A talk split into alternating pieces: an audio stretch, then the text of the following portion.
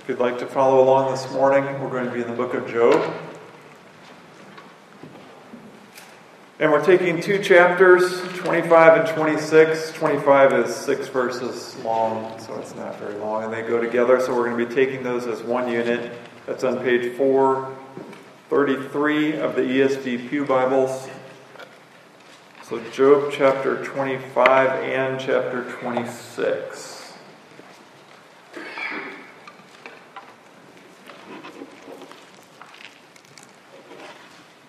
And let's go to the Lord in prayer. Father, as we come before you and come before your word this morning, once again, we ask for the illuminating power of your Holy Spirit. we have eyes, but Father, we ask for spiritual eyes to see your truth, to see what you intend to teach us through your word. And we ask for the ability to put it into practice, to implement it. To walk and follow you with more faithfulness based on being fed from your word, this, this ordinary means of grace that you have provided for your church one in seven, every Lord's Day, we come, we come here and gather and uh, worship you. And so, Father, we trust in these good gifts that you've given us, and we look forward to hearing what you have to say to us this morning. In Jesus' name, amen.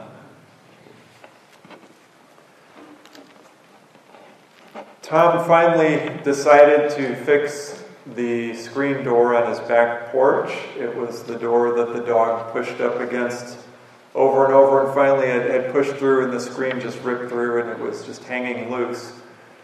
And so he looked at the door and he thought, well, this seems simple enough. He's never done it before, but he thought, I think I can do this. And it looks like he just needed to get some new screen and, and put on and replace the old screen. So he went to the hardware store and he bought some screen and he brought it home and he cut it to rough size and he laid it over the frame and he pulled out the old screen with the with a thin cord called a spline that was shoved in the groove that, that held the screen into place. He pulled that out, and then he laid the new screen over, and he went to push the new the, the, the screen in with the spline, and, and it wouldn't really go in very well with his thumbs.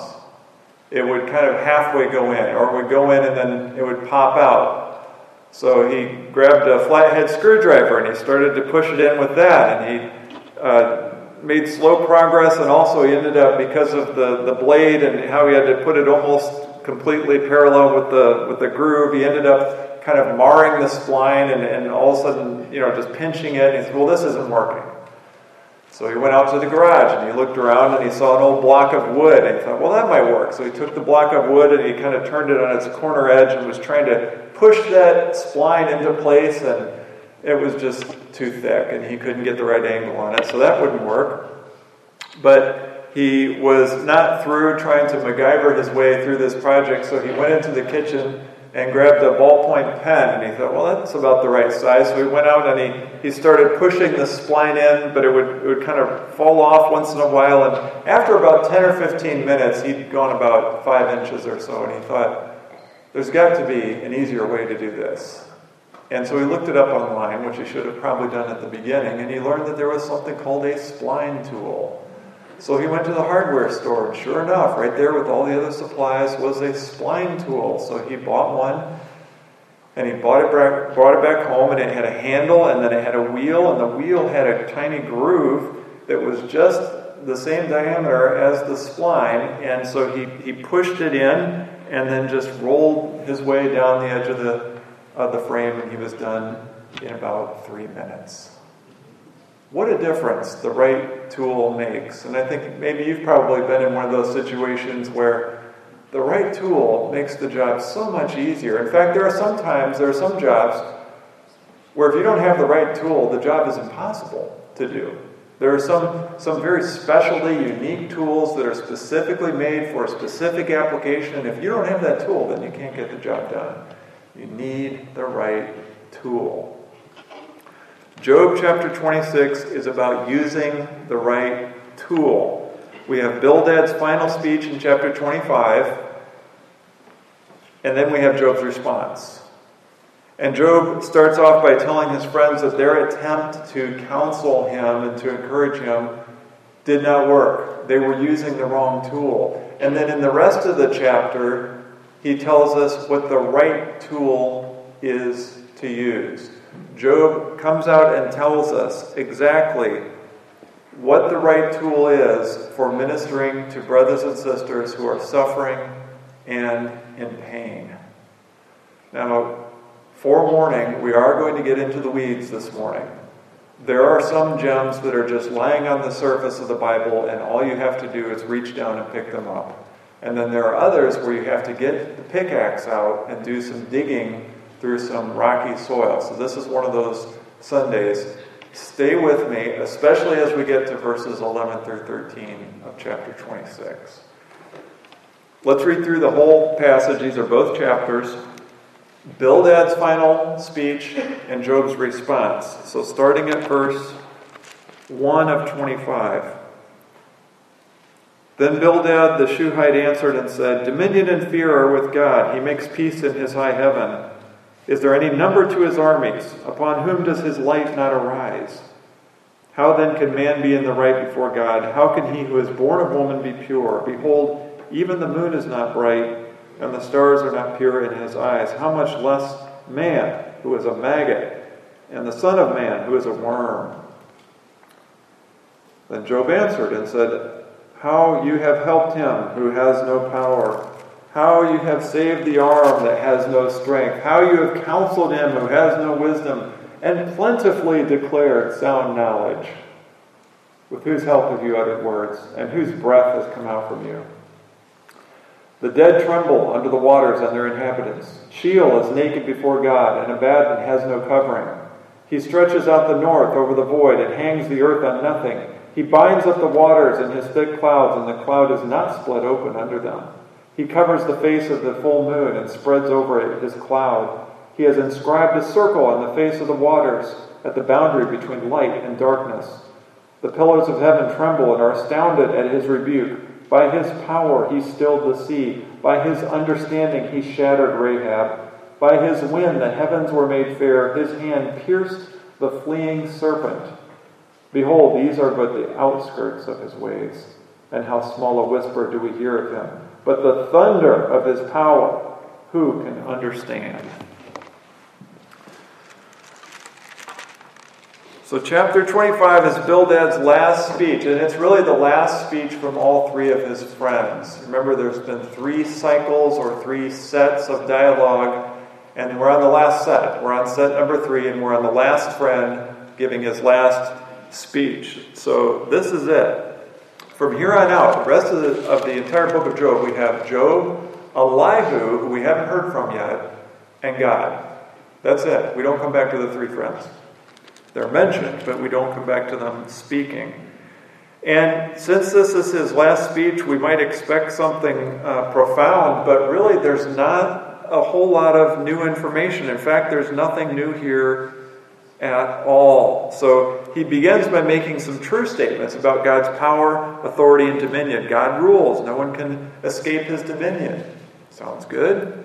He makes peace in his high heaven, referring to God bringing order out of chaos. We, we kind of hear quiet whispers of, of Genesis 1 here, bringing order from the formless void. God created and set boundaries, He set limits on, on night and darkness. And now, by His providence, He sustains and governs and upholds the universe and all His creatures. So God rules. Is there any number to his armies? No, God's power is unlimited. Upon whom does his light not arise? The answer is no one. God's all searching gaze falls upon all things and upon every one. So, so far, 1 through 3, all of this is true. When, when Bildad's bringing this speech, we, this, is, this is really not anything new, but I want us to see that that first part is true. That's accurate. And then verse 4.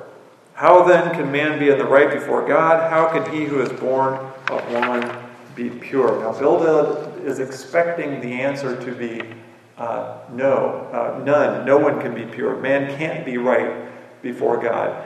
And remember, once again, the book of Job is not designed to be teaching the doctrine of total depravity.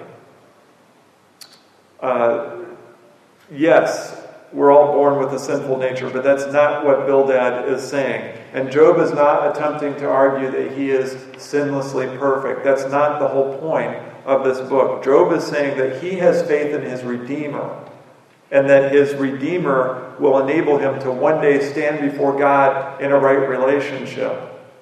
That's what Job is asserting. Not that he's perfectly sinless. Job believes that he will have an arbiter or mediator to stand between himself and God that will enable him to stand before him, to be at peace with God, and for God to declare him righteous. That's what Job is asserting. And Bildad is saying, no, uh uh-uh. uh, impossible, nonsense. No one can be right. No one can stand in the right before God. Not even the moon or the stars are acceptable to God. The moon and the stars, which shone so brightly in the ancient Near East, can you imagine yourself out in the desert or in the wilderness with no natural or no man made light uh, at all in, in, the, in the middle of nowhere and then seeing the moon and the stars? They would be so pure, so white, so bright. He says, No, not even the stars and the moon are pure before God. Man says, uh, Bildad says, man is a maggot and a worm. A maggot and a worm. Man is an unclean worm, a larva that feeds off dead and rotting things. Again, is he bringing anything new to the table in his last speech?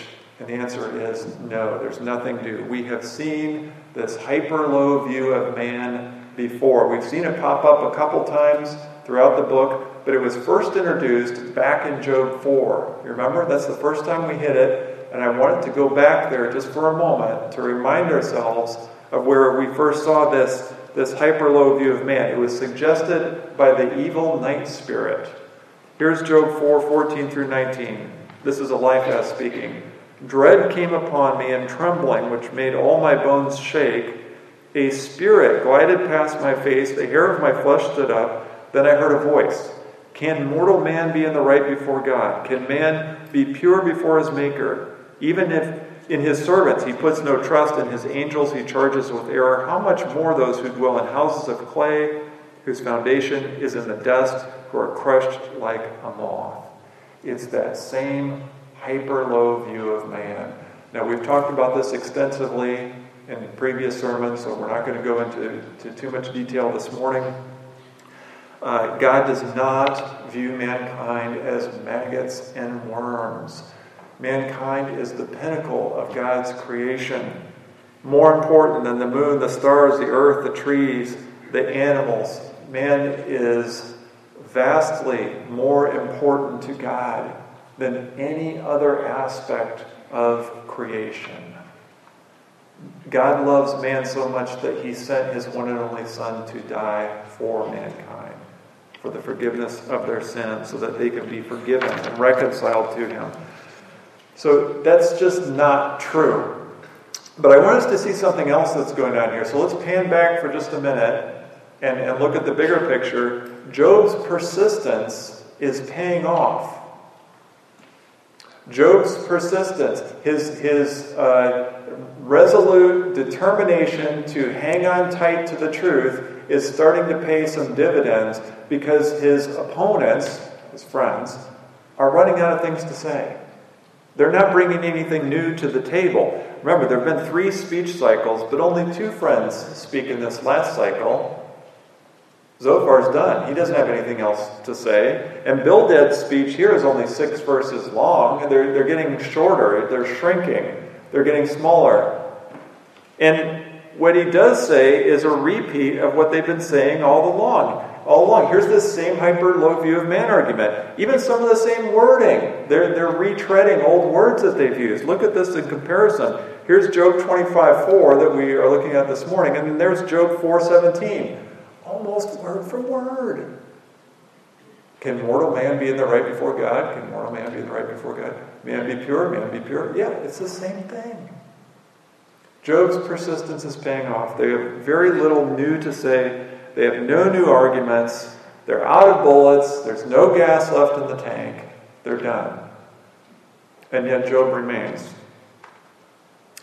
Well, here's Job respond, Job's response. This is chapter 26 now. The first verses are Job saying, Thanks for nothing. They are a series of sarcastic statements and questions designed to show that Bildad, you and the other two friends have not helped me at all. Your friendly counsel was worthless to me. How have you helped him who has no power? How have you saved the arm that has no strength? Job's without power. Job's the one without strength. How have you uh, counseled him who has no wisdom and plentiful plentifully declared sound knowledge? It's just dripping with sarcasm. They haven't plentifully declared sound knowledge. They're speaking falsehood. It's the opposite. With whose help have you uttered words, and whose breath has come out from you? Now, we can take this last line a couple different ways. Uh, one way is to say, well, you're so foolish and ignorant, uh, you must have had some help with your lofty wisdom and good counsel. That's one way to take it, but I don't think that's it. Uh, breath can also be translated as wind or spirit, as it is in the NIV, KJV, NASB, and ASV. They all translate it as spirit. That makes more sense contextually. Who has helped you? Whose spirit has come out of you? In other words, what you're saying to me, all, all this, uh, this bad counsel, and specifically, what's the immediate context? This hyper low view of man. He's saying that's not from God. Where did that come from? It didn't come from God, it came from an evil spirit. And of course, we just looked at Job 4, and that's exactly where it came from the evil night spirit. So, Job is calling them out. He's saying, You haven't helped me at all. Uh, you're being helped by an evil spirit. You came here, you've completely failed in your mission. If you really came here to help me, then you have failed. You've caused me more pain than your words, uh, with your words than, than comfort. You've not spoken what is right. In fact, everything that's come out of your mouth is from the evil one. He's saying, Thanks for nothing in these first four verses. Complete fail. What we're seeing in the first four verses is Job telling them, This is not the way that you counsel someone who's suffering and experiencing pain. In other words, you're using the wrong tool. You're, you're struggling with the block of wood and the ballpoint pen, but you really should discard those because this, this isn't working. You're just making things worse. Now, Job lashes out and launches into verses 5 through 13. And there are going to be three topics, three subheadings within this section that we're going to look at. Number one, God's dominion knows no boundaries. God's dominion knows no boundaries. The dead tremble under the waters and their inhabitants. Verse 5. The dead tremble under the waters and their inhabitants. The place of the dead, or Sheol in the ancient Near East, this was their concept of where the people go after you die. These they're called shades, these dark, shadowy spirits of people. They go down to Sheol, the place of the dead. And it was thought to be someplace very low, very subterranean, very underneath. And so, of course, it would be under the waters, under the deepest sea. So that's where the dead go. He's talking about Sheol. Sheol is not naked before God. Uh, excuse me, Sheol is naked before God. To be naked is to be exposed, to be seen by God. Abaddon has no covering. Abaddon means destruction. In Greek, this Hebrew word is translated as Apollyon, as it is in Revelation 9:11. If you remember from our journey through that book, it refers to Satan, the king of demons. Here's Revelation 9:11. They have his king over them, the angel of the bottomless pit. His name in Hebrew is Abaddon, and in Greek he is called Apollyon. That's Satan, the devil. So look what Job's doing. He's saying that, that God's dominion extends over everything and everywhere, and he makes three stops right at the beginning the dead, or death, the realm of the dead, Sheol, and the king of demons, Satan. He's saying God's dominion knows no boundaries. There's no place where God's power or dominion or authority does not extend and cover. The dead cannot escape God, they tremble before God. Sheol, the place of the dead, cannot hide anyone. It is naked before God. Even Abaddon, the devil himself, has no covering. So Job is declaring God's victory over death, Satan, and all evil. So that's number one. Number two, God sets, uh, God authoritatively sets limits. God authoritatively sets limits. Verse 7 He stretches out the north over the void and hangs the earth on nothing. So the north is not a compass point heading in this verse. Uh, it's a different word. In this verse, it's a, it's a cosmological reference to the highest or the furthest reaches of, of the heavens or of existence, and it's where God's throne is. So it's not being used geographically, it's being used symbolically. So at the highest heavens, where God's throne is, that's where he stretches the north. And then hangs the earth on nothing.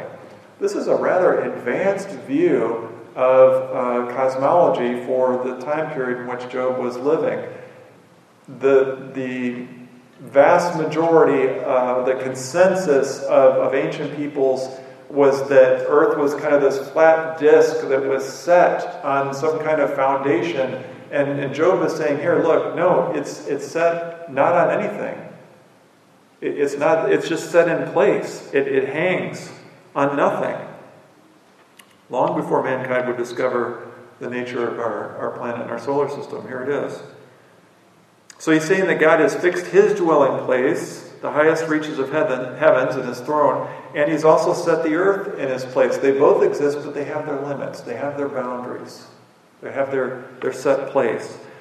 He sets limits on the weather. Verse 8 He binds up the waters in thick clouds, and the cloud is not split under them. Job declares how God is able to take something that's relatively heavy, like water, and have it simply float around in the sky. Have you ever thought about how that happens? I mean, scientifically, we've, we've understood God's creation, we've, we've assigned meaning to it, we, we categorize it, but think about that for a minute. Think about how much rain, one inch of rainfall falling on Frankfurt, how much that would weigh. And, and God simply has that floating in the air. Just nothing holding it up. It's just up there. And so God has these great amounts of water that He moves where He wants to. He waters the ground when He needs to water it. And He withholds the water and He withholds the earth being washed away in a deluge. Um, and He keeps the water up in the air when He uh, desires. So He set limits on the weather, and particularly, particularly the rain and the rain clouds. God sets limits on his glory. Verse 9, he covers the face of the full moon and spreads it over spreads over his clouds, the full moon or throne. Did I mention that Job contains some of the most difficult Hebrew in the entire Bible? Did I mention that along the way here? It does. So that's why you see a lot of these translations that have different words. For example, ESV says cloud, KJV and ASV says throne. I think throne's the better choice here. God is covering his throne. He is shielding his throne and his glory. If we were as finite creatures to behold the infinite power and glory of God, we would not survive. He mercifully protects us from his glory by setting limits on our exposure and our contact with it. Verse 10 God sets limits on light and dark. He has inscribed a circle on the face of the waters at the boundary between light and darkness. So God drew a line, that's poetic language.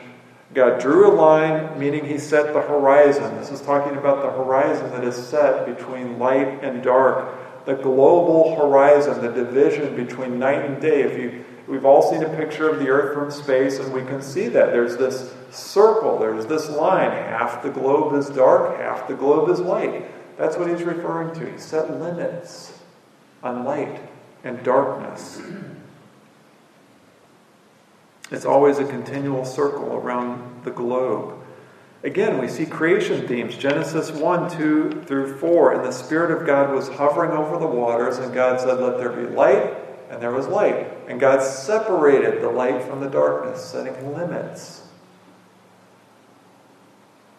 So, those are the first two. God's dominion knows no boundaries, and God authoritatively sets limits. Now we're going to turn to verses 11 through 13. This is where I said, just stick with me here. The third category is that God powerfully subdued evil.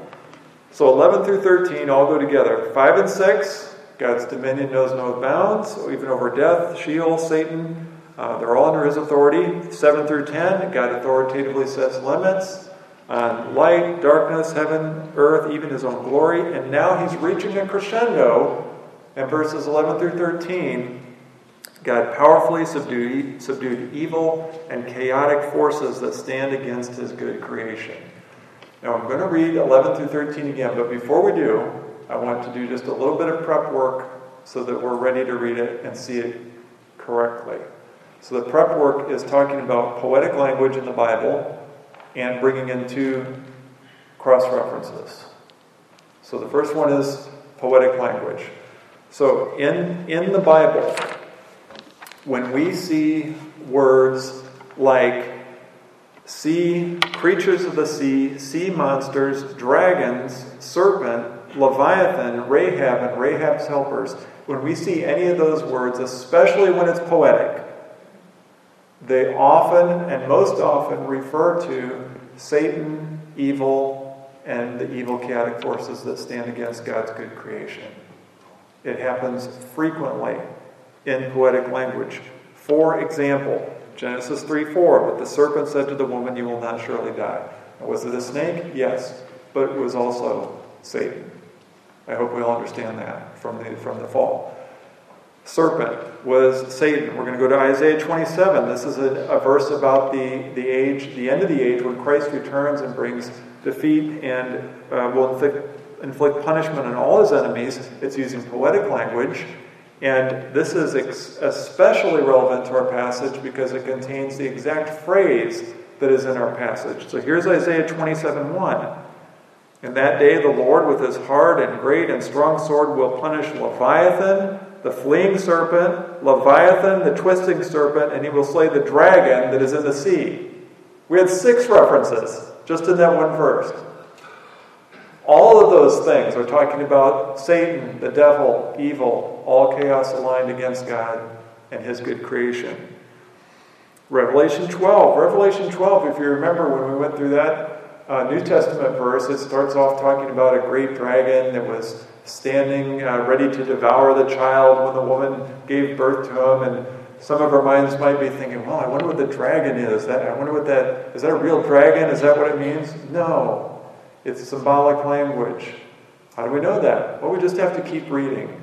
Because when we get to Revelation 12 9, it says, And the great dragon was thrown down, the ancient serpent, who is called the devil and Satan the deceiver of the whole world, he was thrown down to the earth, and his angels were thrown down with him, his helpers. Once again, serpent, dragon. We see that language using it's used symbolically in Revelation, like a lot of the Revelation language was. Remember when we went through that? It's a lot of symbolic language in Revelation. And then Rahab. This is Job 9:13. We've already covered this when we went through Job chapter 9. God will not turn back his anger. Beneath him bowed the helpers of Rahab. Remember, in that context, it was again a, a, personification of evil and chaotic forces aligned against God's good creation. And Job was declaring back in Job 9 that God is powerful enough to, to make the helpers of Rahab bow down to him, then how is Job supposed to stand before God? God is most powerful. So when we see references to sea, sea creatures, sea monsters, dragons, serpents, fleeing serpents, twisting serpents, Leviathan, Rahab, and Rahab helpers in the Bible, and when it's used poetically and symbolically, it means Satan, the devil, and evil, chaotic forces aligned against God's good creation. So that's number one of the prep work. Number two, cross references. Psalm 74 Psalm 74 is a lament. It is a community lament. It was designed to be spoken to by, by the people of God, and they were lamenting. They were, they were crying out in, in sadness to God, and they were lamenting the, fa- the fact that God had seemed to abandon them. This was at a point where the, the temple was destroyed, it had been burned. Um, they were seemingly cast off from God. God had seemingly abandoned them. They were being treated almost as if they were one of his uh, enemies rather than one of uh, his friends. And with this lament, they call out to God to act. And as part of their cry out to God, they remember or review what God has done for them and what God has done in the past. And so they describe, using poetic language, God's dominion has no boundaries, God authoritatively sets limits within creation, and how God powerfully subdued evil and chaotic forces that are aligned his good against his good creation. Okay? Listen to Psalm 74. How long, O God, is the foe to scoff?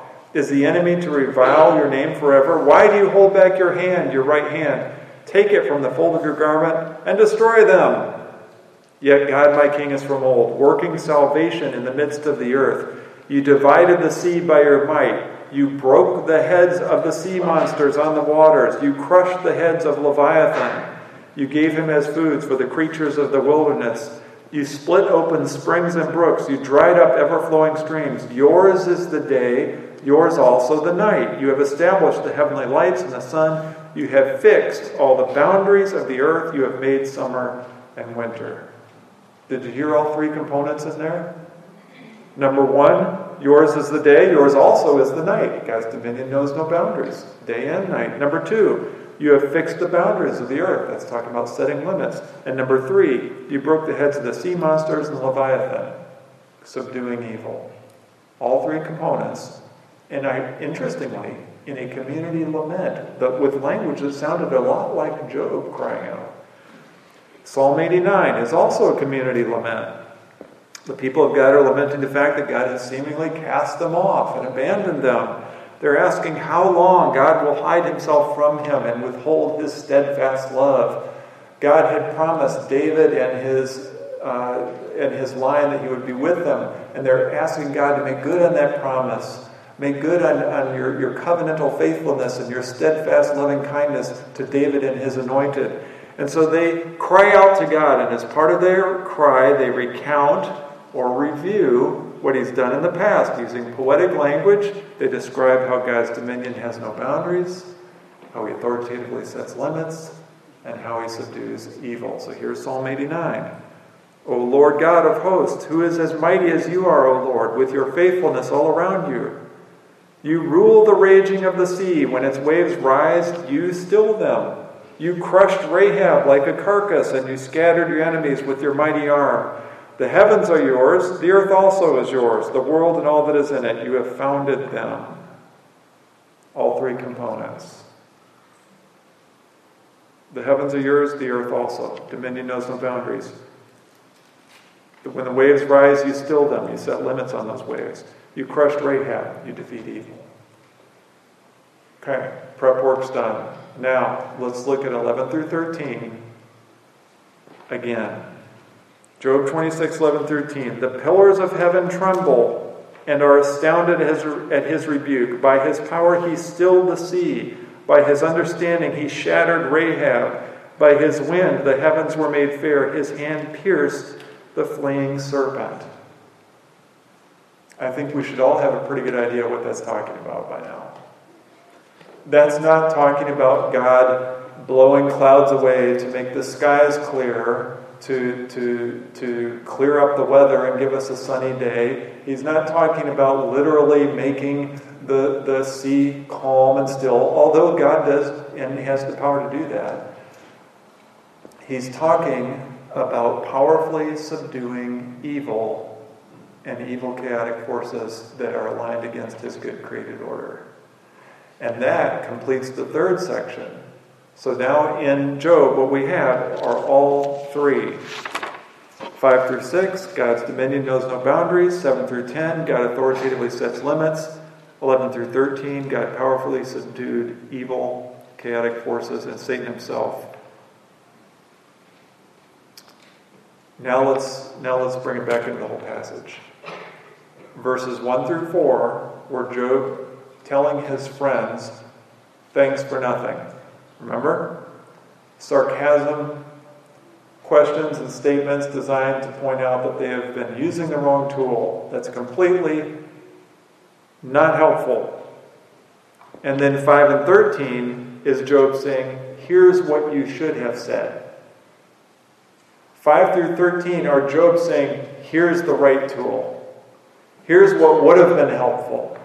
Here's what you should have said if you genuinely wanted to comfort me. This is what people need to hear when they are suffering. This is the right tool to use.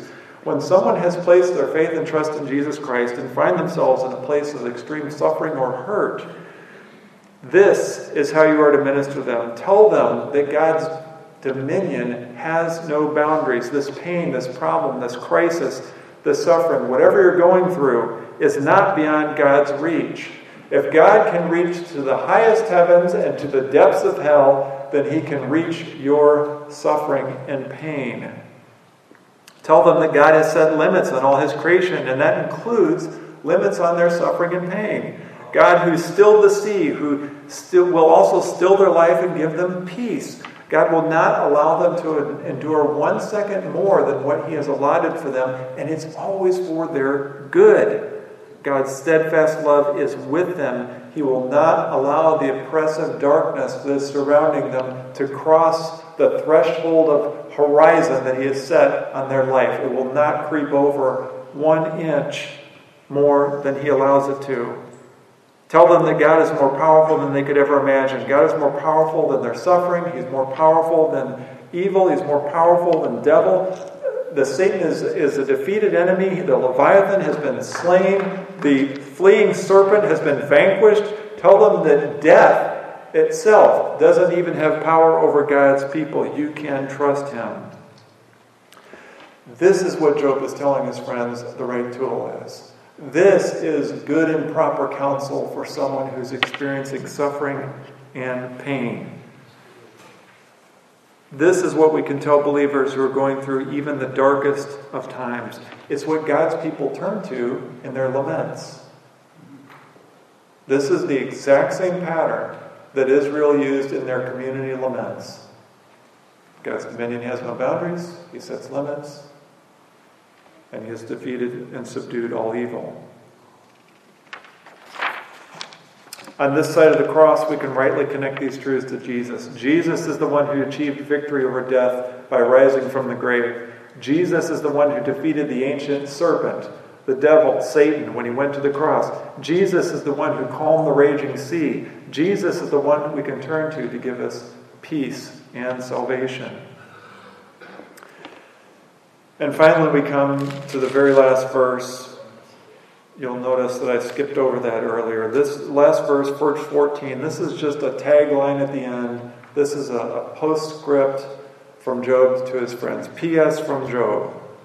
Verse 14 Behold, these are but the outskirts of his ways. And how small a whisper do we hear of him? Job is saying, Everything I just mentioned, all the grand majesty and, and grandeur of God, all, all, the glory that I just talked about, that's, that's just a little bit. That's just a small portion of what He allows us to see. It's a whisper compared to the thundering of His power and the totality of who God is. We hear a little whisper. And so, what He's telling His friends is don't try to explain the things of God as if you have Him all figured out, because you don't.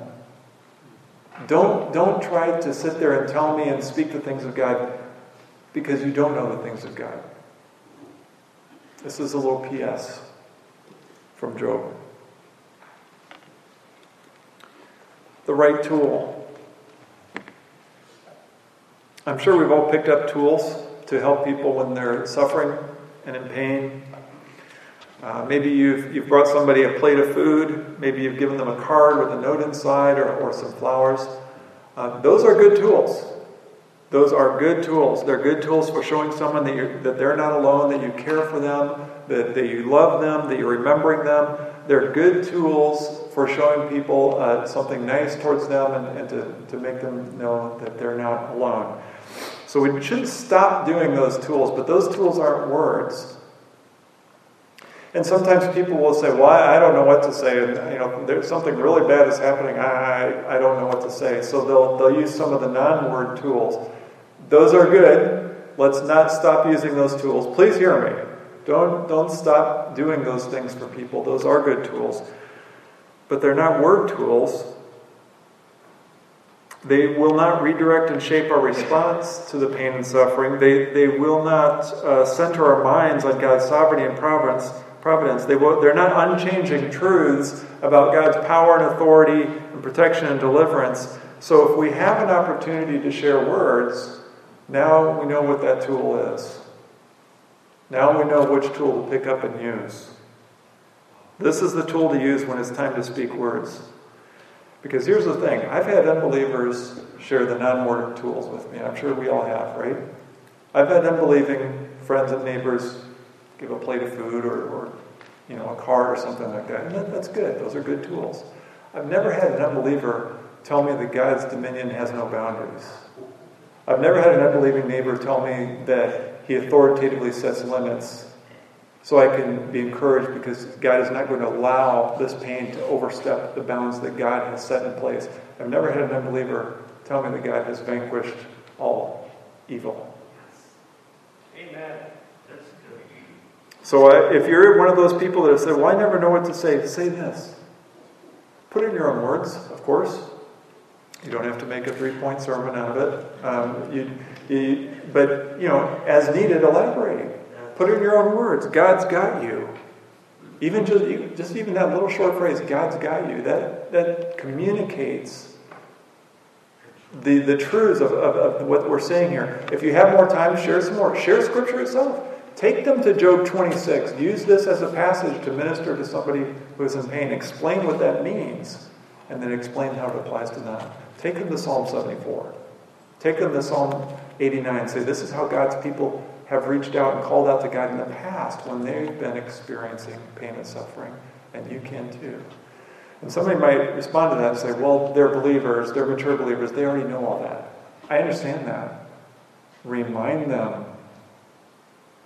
Because they're not going to hear it from an unbeliever unless they're working with Christian brothers and sisters. They're not going to hear it at work. They're not going to hear it anywhere else. They're going to hear it from you. And they may be hurting so much that they, they don't know up from down or if they're coming and going. They need to hear the truths of God being spoken into their life by someone else who has the Spirit of God in them.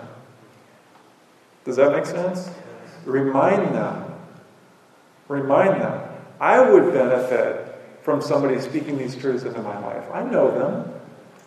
But to hear another brother and sister speak them is powerful. Sharing these anchor truths with our brothers and sisters who are hurting is a tool that God has supplied for us in His Word. Let us pick it up and use it. God's dominion has no boundaries, He authoritatively sets limits, and He has subdued and defeated all enemy. Amen. Heavenly Father, we thank you for your word. We thank you for your Holy Spirit who powerfully works through your word to minister to us. Because at some point in our life, Lord, we're all there. We all, we all go through dark times.